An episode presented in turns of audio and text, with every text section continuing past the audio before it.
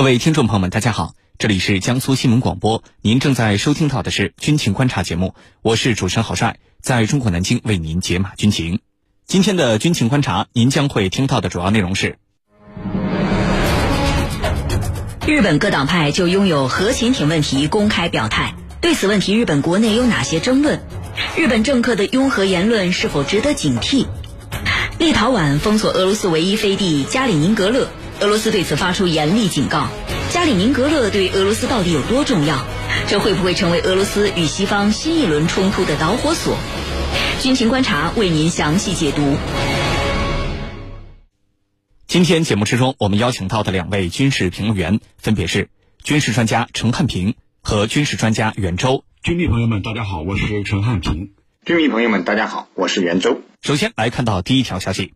日本三年一次的参议院选举于六月二十二号正式开启，并将于七月十号进行投票。那么日本朝野各政党目前已经进入选战状态，纷纷宣传自己的竞选主张。据环球时报援引日媒报道，日本朝野九党的党首十九号出席日本富士电视台节目，自民党总裁日本首相岸田文雄对拥有核潜艇表现出谨慎态度，联合执政的公明党以及作为在野党的立宪民主党、共产党、社会民主党、令和新选组则表达了否定立场，而作为在野党的日本维新会 N H K 党则主张引进核潜艇，国民民主党也认为应该对此进行研究。那么对此问题，日本国内的争论到底有哪些？日本政客的拥核言论是否值得警惕呢？接下来我们就一起来分析。袁教授，首先呢，请您为我们介绍一下，为什么关于要不要拥有核潜艇这个话题啊，最近成为了日本朝野上下呃不断讨论的一个焦点？这个话题焦点的背后有哪些特殊的背景呢？好的，日本政坛啊最近抛出的是否要拥有核潜艇这个话题，呃，讨论的还很激烈，很多日本重要的政客啊都对此发表了言论。呃，我们知道日本是二战的战败国。在当前的国际环境下，呃，想要拥有核潜艇几乎是不可能的。日本的政客嘛，其实很明白这个道理。那么他们为什么还把这个话题拿出来讨论呢？所谓事出反常必有妖。其实，日本讨论是否要拥有核潜艇，并不表示日本正在寻求真正的拥有核潜艇，而是另有目的。具体而言呢，我觉得日本政客们讨论这个问题，大概有三个方面的目的。第一是吸引眼球。大家看啊，最热衷于讨论日本是否拥有核潜艇的都是哪些人？实际上，公开表示支持日本拥有核潜艇的都是日本的一些在野政客，比如说和岸田文雄一起竞争日本首相失败的河野太郎。此外呢，就是作为日本在野党的，你像日本维新会、N H K 党的一些议员，他们之所以要炒作日本拥有核潜艇的相关话题，根本目的啊，还是在于吸引眼球、拉选票，特别是这种言论极容易得到日本右翼选民的支持。在日本政坛右倾化日益严重的前提下，把这样的话题抛出来，的确是博人眼球的。其次呢，就是转移民众视线和社会矛盾。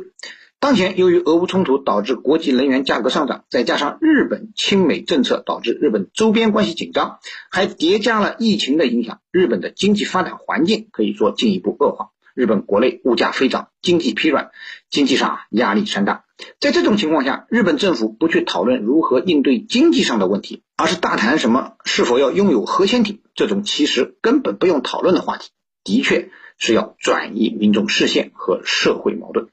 纵观日本的历史，我们其实不难发现，每当日本政府在发展经济上束手无策的时候，往往会选择军事议题拿来讨论，用这些敏感的话题给可能发生动荡的日本社会再打上一针强心剂。第三呢，试探美国放松对日本发展军事限制的底线。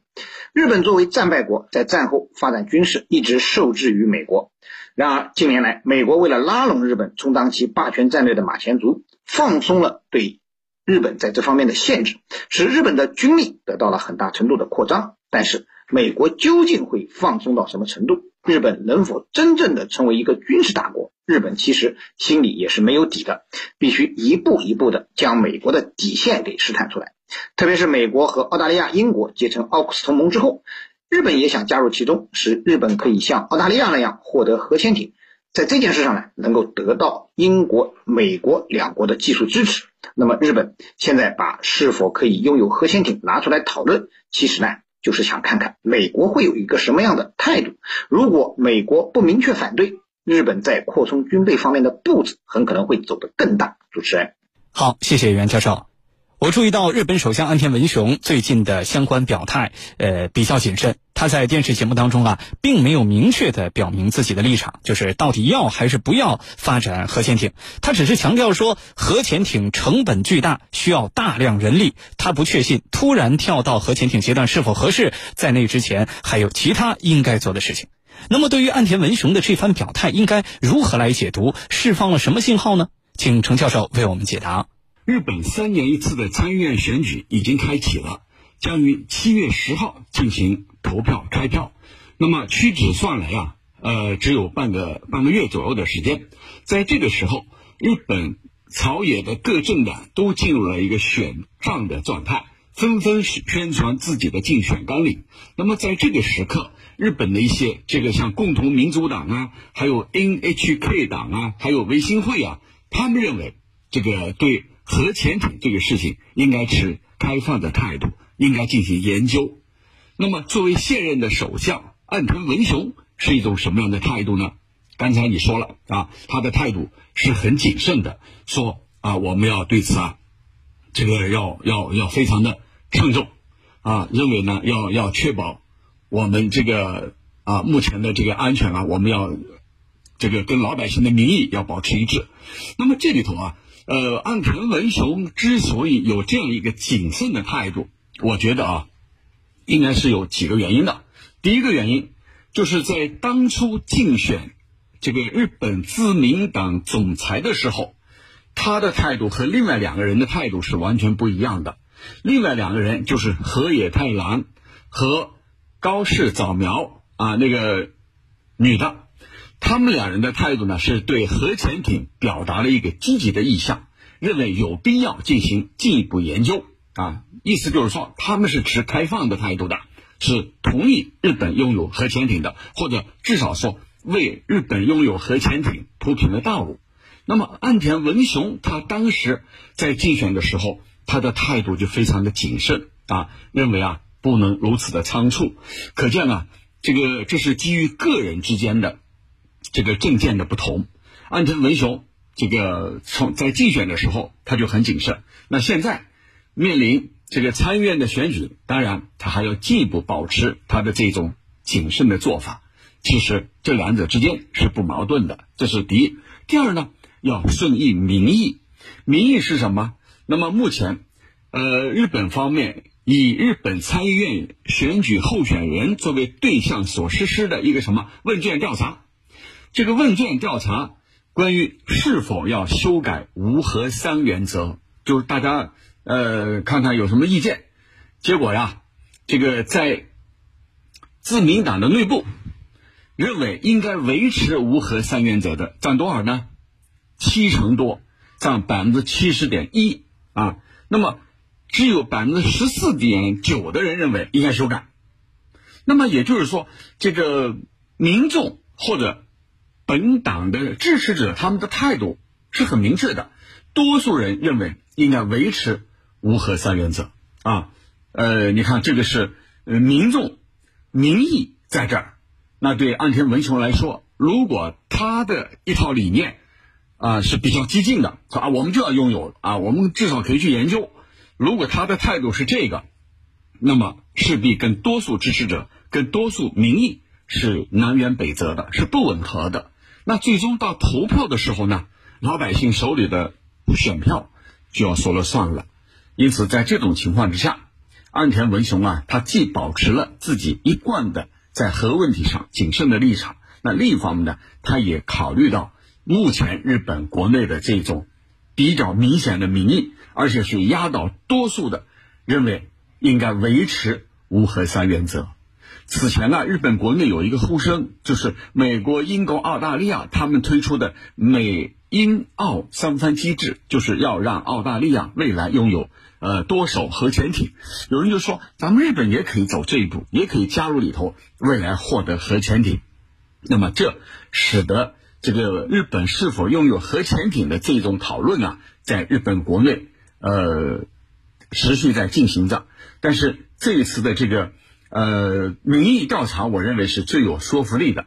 那么我们外交部发言人这个王文斌他也讲了，他说日本你啊要作为一个切实履行作为无核无核武器国家的义务，继续遵守自身承诺的无核三原则，不得以任何形式来寻求核武器。那就是这就是敲打他，你不要违背当年签订的和平宪法，不要企图推翻二战确定的秩序，只有这样你日本啊才能在国际舞台上维持你的一个形象，要不然你的国际信用就要破产，谁都不会再信任你这样一个国家啊。其实这里头都会对岸田文雄政府会产生压力。那么如果说还有第三个原因，就是他现在是在首相的位置上，你是代表国家的，不能像那些在野党随意的就去表态，你某种程度上是代表着国家的，而其他各方就当年遭受日本侵害的那些国家都在纷纷的发声。那么作为一个执政党的党首，作为一国之首相，你不能不考虑这样的一个舆论。主持人，好，谢谢程教授。那么日本拥核到底有哪些严重的后果？日本政客近期频繁的拥核言论又是否应该引起周边国家的高度警惕呢？请袁教授为我们分析一下。好的，虽然说日本现在啊呃，拥核的条件仍然不具备，但是日本政客近期拥核的言论却不得不引起周边国家的高度警惕。不仅因为这些言论暴露了日本这些右翼政客想让日本拥核的政治野心，更为重要的是，日本一旦拥核会引发严重后果。首先，日本如果拥核，意味着日本国策的改变。二战之后，日本确立了和平宪法和专守防卫的原则，无核三原则呢，成为日本在核问题上的国策。日本如果有朝一日真的拥核了，那么意味着这些东西都会变成一纸空文，日本完全会背离和平主义道路。这对于日本这个对自己战争罪行都没有能够很好反省的国家而言，意味着什么？恐怕大家都很清楚了。日本有可能再次走上对外侵略扩张的道路，而拥有核武器的日本，如果真的走上了这条不归路，可能对全人类而言都是一场严重的灾难。其次，日本拥核还意味着国际核军控机制再次受到严重破坏。按照现在的国际规则，只有联合国五常才是可以拥有核武器的，其他国家研制和拥有核武器都是非法的。然而，现行的国际核军控机制一再被破坏，非法制造和拥有核武器的国家也越来越多。日本由于历史和现实的制约，一时间无法实现真正意义上的拥核。如果日本真的有一天拥核了，肯定会产生连锁效应，世界上很多国家都会竞相效仿，国际核军控可能会控制不住。那么第三呢，意味着地区形势将变得更加危急。日本拥核之后会成为亚太地区第三个拥有核武器的国家，会使得该地区的军事力量对比的天平发生严重倾斜。在这种情况下，本地区很可能会爆发恶性军备竞赛，地区动荡因素加剧，形势将变得更为危急。主持人，好，感谢我们两位军事评论员的精彩点评。江苏新闻广播军情观察，稍事休息，我们一会儿再见。